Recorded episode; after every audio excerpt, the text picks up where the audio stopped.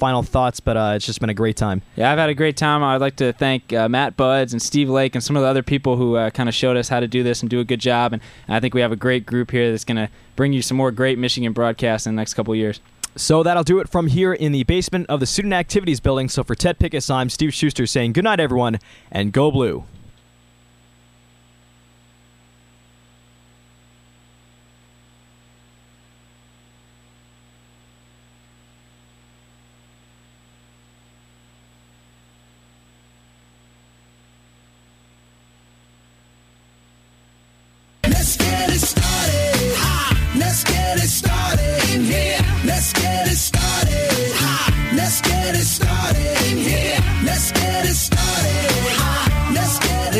Six seconds left, and then Chad Kolarik will be released. Six seconds of power play time remaining.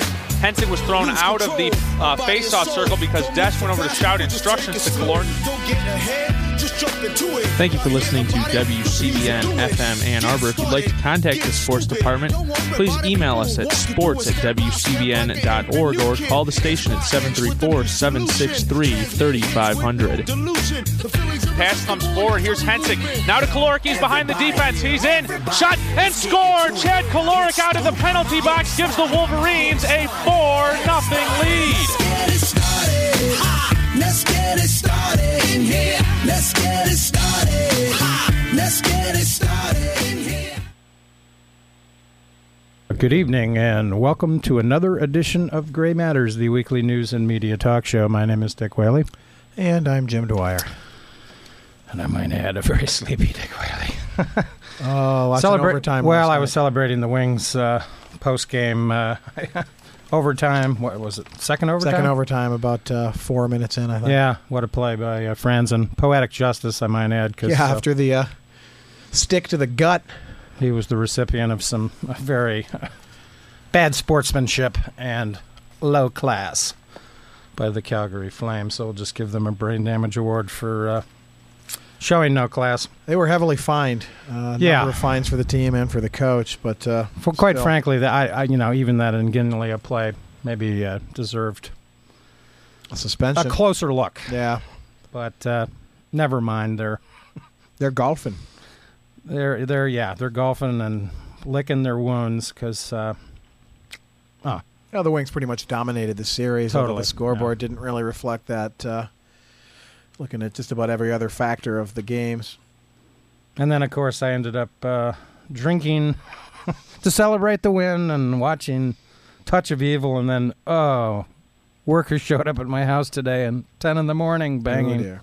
doing some serious work. So I'm operating on fumes. Uh, anyway, we'll uh, just say that uh, I think a lot of what we said last week about the Virginia Tech situation proved to be. Uh, somewhat true. I just wanted to give out a brain damage award to Rush Limbaugh. Uh, it's fairly outrageous for him to claim that uh, Seung-Hui Cho uh, was is a liberal. What the hell? Yeah, he uh, called him a liberal um, without really citing any evidence. Um, Because he went to college, I suppose. Uh, because he was uh, an English major, maybe. English major and an ethnic minority. Yeah, who knows? What Uh, the hell? That's uh, very bizarre. Um, because uh, I don't think anything has emerged uh, regarding his political affiliations. Um, of course, it does turn out that he was raised as a Christian, but uh, we don't want to go there. Well, uh, based on some of the comments that some of his English teachers uh, made about his writing, Cho's writing, and uh, in some of the media's comments about the contents of the writing, he may just as well have been a conservative because the uh, writing was extremely garbled and really nonsensical ultimately, and so perhaps uh, Rush Limbaugh's writers uh, was too close to home. Yeah, and he uh, wrote a stunningly famous play called Richard McBeef, which apparently had the memorable lines "Dick must die, Dick must die." Uh, undoubtedly a reference to Richard Nixon, but I doubt it. But I doubt it. Uh, this is uh, a very troubled man. Um, Well, it's a little sad. I mean, obviously, the entire scenario is sad and in many ways embarrassing uh, for our country. But uh, to me, the some of the follow up things were, were just as pathetic as you predicted. We're going to hear a lot about God. Um, just, I know people feel the futility of the waste of life and the inexplicability of these explosive, uh, you know, incidents of violence. But to see people writing on like banners and so forth on various college campuses around town that God will protect you now, you know, to the victims of the Virginia Tech shootings, God will protect you now. Well, that's really great. You know, Mhm. that's uh, pretty much a day late and a dollar short there for God's protection. And I don't wish to offend any uh, listeners who may indeed uh, be of a religious persuasion. But uh, God has absolutely nothing to do with the protection of these victims. Or if you want to believe that uh, they enjoy His protection now, I guess, well, that's great. But uh, it's pretty empty language. pretty empty, and I think that it was uh, pretty absurd for President Bush, who uh, really um, is is already, I think, uh, can be safely characterized as one of the great great mass murderers of the 21st century. Indeed. Uh, to be allowed to show up at the convocation, and of course they delayed the service so that the governor could come back Right. from uh, Japan, where he was on a trade mission. Um, so it was uh, exploited by uh, political uh, entities around the country, unfortunately. And I just do want to go back to one point that I heard Mark Shields make that I think is so profound. Um, of course, the you know, Bush quickly comes out and says this is not the time for gun control discussions, um, and I'm sure there never will be a time for gun gun control uh, discussions. But Mark Shields pointed out on the uh, Lehrer News Hour on Friday that in, since Ronald Reagan became president, between that time and uh, George Bush's second inaugural, more Americans have died in gun violence in the United States of America than in all the wars of the 20th century. Plus a 100,000. Wait a minute. All the wars, America's wars of the Yeah, 20th yeah. century? Okay. And that's just counting American um, soldier deaths. Um, Still, so those are not insignificant numbers. it's it's staggering. And uh, to Plus 100,000. plus a plus 100,000. In other words, roughly 650,000 Americans died in military deaths in the 20th century. Um, and about 750,000 have died in gun violence. Now, of course, the gun violence is not uh, analogous to this, but if you read the newspapers last week, you saw murder suicides all over the country. Yeah. I mean, they happened, I think, pretty much every day that I uh, was looking for those kinds of articles. And um, I just think, you know, of course, w- what ended up happening with this story, unfortunately, rather than a serious analysis of uh, maybe the manifesto, which they. I I love that A word. that- somewhat complimentary term. yeah. I was like, huh? Uh, no, th- these were, uh, you know, the video. The video Game Boy of this uh, gentleman uh, came out. You know that that that picture with the the two guns. He's just classic. Uh, I don't know action movie man. There was some Korean Yeah. uh, violent film that apparently he was enamored with. And another thing that struck me: this guy was the same age as uh, Eric Harris and I think his name was Dylan Klebold. Klebold, yeah. The Columbine Same shooter. age. In other words, he was 15 when they perpetrated Columbine, and he referred to them in this manifesto. So he was clearly influenced by this man, uh, these uh, uh, Columbine Knuckleheads. shootings, knuckleheads, and uh, obviously the you know the closeness of dates uh, suggests that that uh, is the case. Of course, we had the usual uh, Fox News Network racism. Uh, kept calling him Korean. Uh, well, he was raised in America. He was born in Korea, but this unfortunately was uh, a person that was influenced by American culture, and I don't think they went in to enough discussion of uh, perhaps his uh, social isolation. Uh, this biz- How did he even get into college? Is what I want to know. The writing skills that are demonstrated in the manifesto. He must have been one of these people, by the way, that had great SAT scores. Um, but there was certainly no analysis of his personality because uh, it was not. It's not suited for college. And of course, the tragedy here, in terms of the victims, is that you know these are our best and brightest. And when you hear about the life stories of many of the victims, it's it's just incredible. These are not the college students that are like me, you know, out partying late at night and playing basketball and doing all sorts of uh, non-academic things. Uh, these are the people that are up early in the morning going to school. These are Fulbright scholars.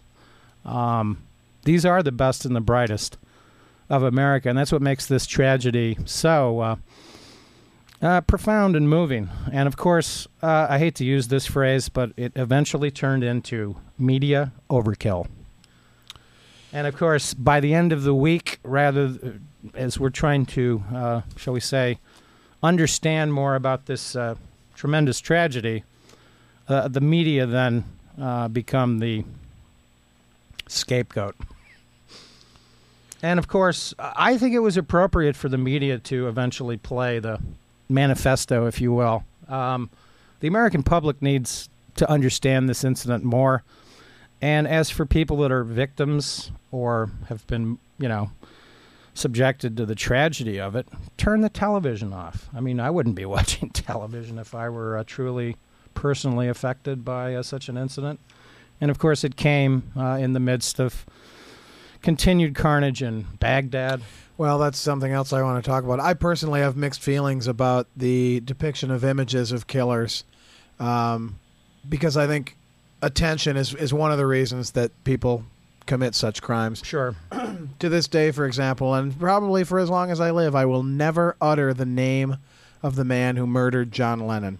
I teach a unit on the Beatles, and uh, people ask me every year, wow, who was this? Who did this? And I said, well, you can look it up. It's a matter of public record, but I refuse to utter it because that's one of the reasons he did it was to attach his name to uh, the celebrity. Now, this obviously does not involve celebrities, but I think we need to understand this man, but we don't need to see this kind of picture of the gun toting. And the NBC News logo on all of the images uh, is a little bizarre.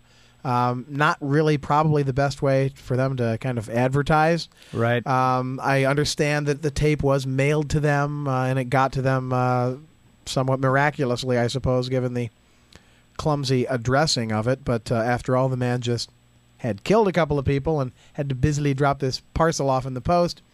Um, so, yes, America needs to understand uh, what happened here and even to see the face or whatever. But I wouldn't have chosen this picture and I wouldn't have put it on the front page. Um, somewhere further inside the paper would have been uh, perfectly appropriate. And uh, yeah, this looks like um, he's an action movie hero wannabe. And of course, he's not. He's a psychotic loser.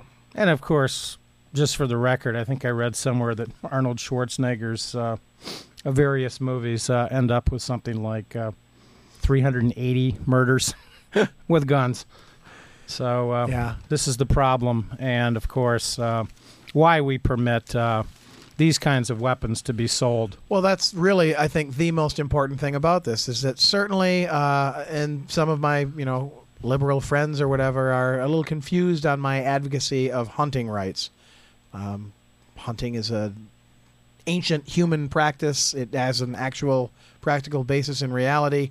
Um, if you respect and uh, you know actually eat what you hunt, I think there's nothing wrong with hunting and, and sport uh, weapons for such purposes um, should be entirely legitimate. But these kind of automatic weapons, I mean, come on! I don't understand why. Uh, anyone can make an argument that devices specifically made for the mass killing of human beings should be available to anybody outside of the law enforcement community. And I even have mixed feelings about them having them. Well, and that's the interesting point: is that these kinds of weapons, and I am specifically referring to the nine millimeter uh, weapon that was used because it was obviously the the murder weapon uh, in the uh, class hall uh, setting.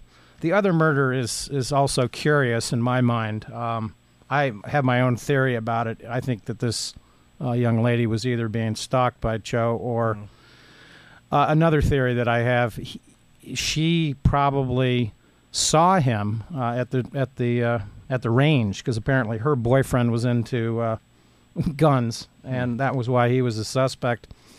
Uh, what a tragic uh, situation there, because that's apparently where the police were not not shutting down Virginia Tech, which is what should have happened, Right. regardless.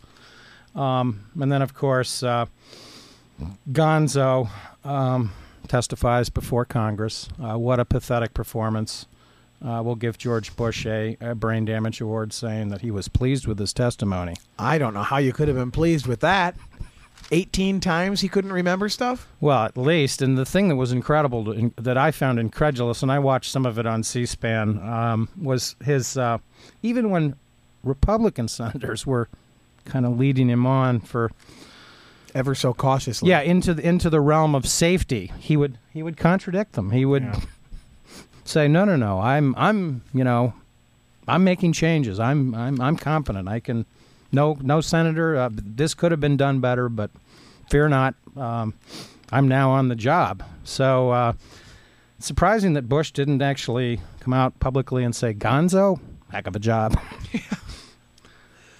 Unbelievable. But uh, I don't know. He'll get thrown under the bus, I believe, at some point to uh, protect Karl Rove. And by the way, he's back in the news. Uh, this incident with Sheryl Crow. Incredible. Oh dear, I haven't heard about this. Yeah, apparently over the weekend he uh, was at the White House Correspondents Association dinner, um, and Sheryl Crow and uh, some guy named Laurie David, um, a major Democratic contributor who's active in promoting Al Gore's uh, "The Inconvenient Truth." Uh, approached Mr. Rove, and I'm quoting from Jim Rutenberg's uh, article in today's New York Times, approached Mr. Rove to urge him to take a fresh look at global warming. Recriminations between the celebrities in the White House carried over into Sunday with Ms. Crow and Ms. David, calling Mr. Rove a spoiled child for throwing a temper tantrum, and the White House criticizing their Hollywood histrionics.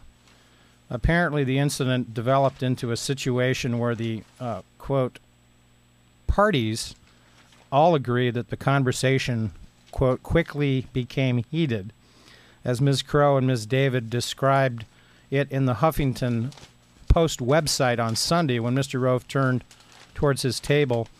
Miss Crow touched his arm, and Karl Rove swung around and spat.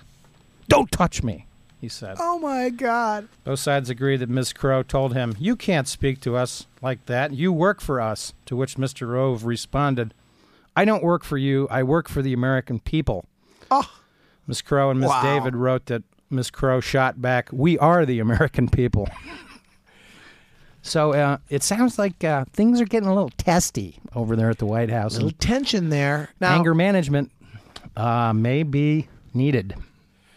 Well, and a little basis of reality there for Karl Rove. I mean, ostensibly he does work for the American people, although he was never elected uh, to the powers that he enjoys. Um, now, I've been in conversations with people with whom I disagree, and it is something of an invasion of personal space when somebody kind of reaches out and touches your arm. Yeah. Um, if you're having an argument with those people, but to react in such a way really speaks volumes about the degree of tension and paranoia that must be pulsating through that man's uh, febrile mind. Yes, uh, stick to rap dancing, Mr. Rove. Wow! Don't touch me. You don't. Nothing gives you that right. Okay, we need to get the straight jacket. Yeah. I'm reminded of Al Franken's uh, search for congressmen who uh, were in need of commitment to the uh, funny farm. Uh, Karl Rove may need a visit himself. Well, may I don't know, was it was it Bush or John McCain? They're both uh, delusional on the subject of uh, Iraq, uh, who recently said again that things are are well. And I just wanted to touch back on this because you spoke about it briefly as we were talking about the Virginia Tech thing. But on the day of that, even well on uh, Wednesday the uh, 18th, uh, there were five bombs, bombings in Baghdad that killed 171 people. Uh, and that's just those killed. Uh, I don't have the numbers in front of me for how many uh, were severely or even slightly wounded. Um, this was in mainly Shiite crowds. And then in today's paper, because things are going so well in Baghdad, uh, Iraqi Prime Minister uh, Maliki said that he ordered a halt to the U.S. construction of a barrier that would separate a Sunni enclave from surrounding Shiite areas in Baghdad. Well, of course, in the debates, Bush said he was against nation building. Here, he's like building. Uh, this is balkanization, right in the heart of Baghdad. Is this what the surge was supposed to do? Build little pockets and walls around pockets in Baghdad itself. Um, clearly, this is failure writ large. Mr. Gorbachev, put up that wall. right. Speaking of which, Boris Yeltsin uh, Oh wait, it- passed. it's uh, actually Mr. Bush. yeah. Yeah. Well, I think that the the uh, the early results about the surge are certainly um, the idea that progress is being made is ludicrous. I mean, there have been some minor improvements in certain areas, but there's been increased violence in other areas. And Harry Reid, I think, uh, who sometimes comes across as you know your your kind uncle, um, you know, has done a pretty good job of criticizing Mr. Bush, calling him to task. I think that uh, his main point, and I think it's the point that all critics of Mr. Bush with respect to the surge agree on, is that the military can no longer solve uh, the problems in Iraq uh, with respect to the uh, the situation there, and that the war is at this point, just like uh, Indochina, being kept going by the administration, um, so that George Bush can say that he didn't lose the war. Right. All he wants to do is continue this uh, fictional uh, delusion that uh, somehow progress is being made, and that if we just don't give up and stay the course, and all the slogans that we've heard over the past several years, um, that somehow a, uh pony will emerge from the barn full of manure. Um, it's uh, you know in the uh, let me see the Peter Galbraith in the March fifteenth edition of the New York Review of Books has a uh, interesting analysis of the surge. This, of course, is as the surge was getting underway because he actually wrote this uh, article in uh, mid-February of this uh, this uh, current year. But uh, he points out at one point um, regarding the situation there. He says at the core of the Iraq fiasco has been Mr. Bush's unwillingness to send forces adequate to accomplish the mission. Now the president proposes a military strategy to confront twice as many foes with just 15% more troops. Uh, you do the math. uh, this is President Bush's uh, new math, Right. or fuzzy math. Fuzzy math, I was just going to say. Yeah, he's had a variety of slogans for his inability to do math because he points out, uh, Mr. Galbraith does, that the uh, Mahdi army has had armed clashes with the uh, Badr organization belonging to the Supreme Council for the Islamic Revolution, or uh, one of the main two main Shiite um, parties. The Mahdi army is formidable, uh, comprising as many as 60,000 armed men. They're just one faction, and obviously these continued suicide bombings uh, that are occurring, uh, particularly in Baghdad, but in other areas of the country, are designed specifically to promote uh, ethnic reprisals. They are being perpetrated by predominantly Sunni um, fringe terrorist groups. And how can the U.S. even propose building a wall around a Sunni neighborhood and expect? I mean, it's like their approach to the Israeli-Palestinian thing. We're balanced. We're so balanced. Yeah, as if that's somehow solving that problem. Right. Um, it's just remarkable uh, how clouded uh, Mr. Bush's um thinking has uh, remained. Well, interestingly, I don't know whose thinking is behind this uh, because I'm not sure she's all that much more uh, competent. But uh, article in today's Financial Times uh, in which Condoleezza Rice is inviting Iran to participate in a discussion about Iraq. Um, Long overdue. long overdue, uh, especially since uh, the description here is Mrs. Wright's uh, Miss Wright's attempts to Miss Wright. Miss Rice's attempts. She's Miss Right for somebody. I just know it. She's going to settle down one of these days. If uh, W will dump Laura, perhaps Well, or Paul Wolfowitz. He's he's available. he might be looking for a new girlfriend. he's, He's, quite a catch, he's got all sorts of problems. Yeah, he's got that pesky cowlick. right? Uh, but he's got uh, quite connections in the employment world. Really knows how to comb his hair. Yeah, needs work on that for sure. Uh, Miss Rice's attempts to draw Iran into the conference, which will include Iraq's neighbors, as well as the permanent members of the UN Security Council and the G8 industrialized nations. Well, that language is interesting because, of course, Iran is one of the biggest of Iraq's neighbors. So, really, Iraq's other neighbors. Iran has just recently been invited to this uh, discussion. And although this is uh, pretty much uh, entirely contradictory to the previous U.S. position, uh, Condoleezza Rice says that there has been a rebalancing, a word which has almost no meaning in this context. Mm-hmm. Rebalancing. It was never balanced to begin with. No, it sounds like uh, George Bush uh, trying to pluck chickens on a horse or something. did, you, did you hear that comment about the chicken plucking factory? No. Oh my God, Bush uh, do, does have a, a future as a stand-up comedian. You know, he's of course he's the inadvertent right comedian. Right? In Bizarro world.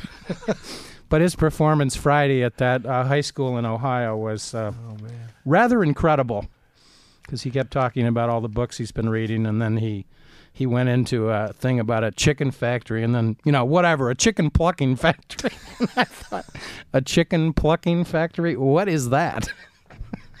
Sign me up for the tour. Sounds like a fun job. Right. You're on an assembly line and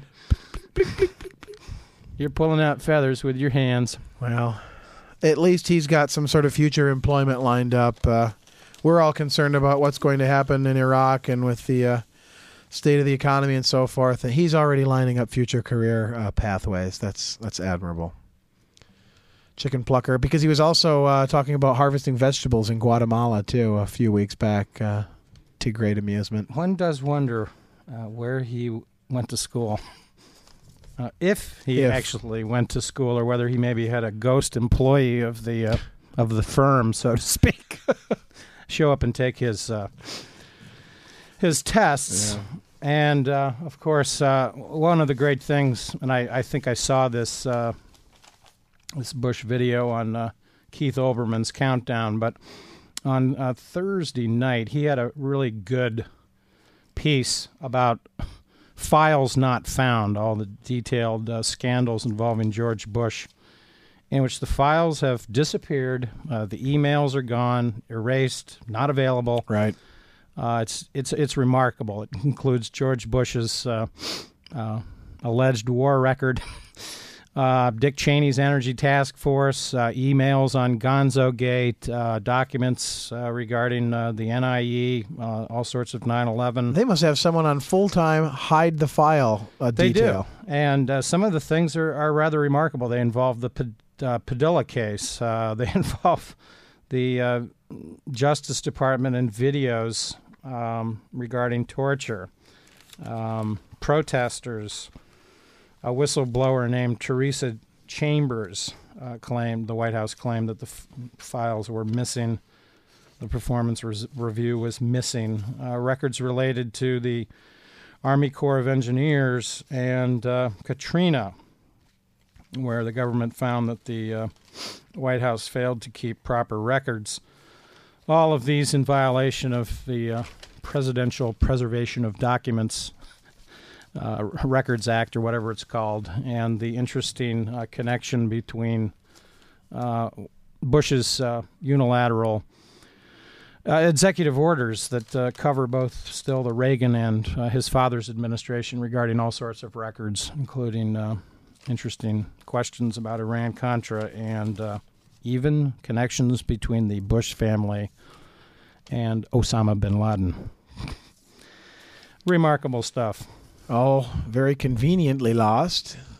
And one wonders if uh, sometimes these computer files that disappear leave traces You know, things that render the files conspicuous in their absence, and you know, the echo of something that has been erased, rather than as the uh, administration is claiming these are accidental losses that software programs uh, uh, have uh, stretched out and Well, and we- failed in themselves. Mm. I think we've been given the signal to uh, go long here. We're heading out for the long pass. The, you are listening to WCBN FM in Ann Arbor. And while the engineers uh, joke amongst themselves about various hand signals uh, that can be passed through the glass, I thought they were making taffy. we uh, will eventually be treated to the uh, wonderful program Yazoo City Calling, which uh, will arrive sometime within the next five minutes, we think. Yeah, it's a little unclear where we're at down here because we have two non-functioning clocks. I think I see by the computer it's seven and uh, forty-four oh, okay. seconds. Yeah, so- there's one that actually is functioning, and it was uh, right off to my left. so we've got a Unfortunate. time here. Um, what else? Uh, well, I guess we could chit chat a little bit about the passing of Boris Yeltsin. Boris the Spide. It's actually given the man's uh, health uh, remarkable that he lasted this long. He, he nearly died several times while uh, President while president. Yeah, boozing it up apparently boozing it up fairly frequently. and heavily. Yeah, um, and of course, this is to be expected, I suppose, for a Russian politician. Um, most famous, of course, for his uh, climbing up on top of a tank during the uh, ill-fated and still rather bizarre and mysterious Soviet coup. That I think people have completely. The Soviet Union, since it disintegrated, and since we have gone, in John Stockwell's words, in search of new enemies and found them of our own creation in radical fundamentalist Islam, the Soviet Union, you know, teenagers today don't know anything about it. It's like it never existed for them. For those of us uh, old enough to have been around during the the glory days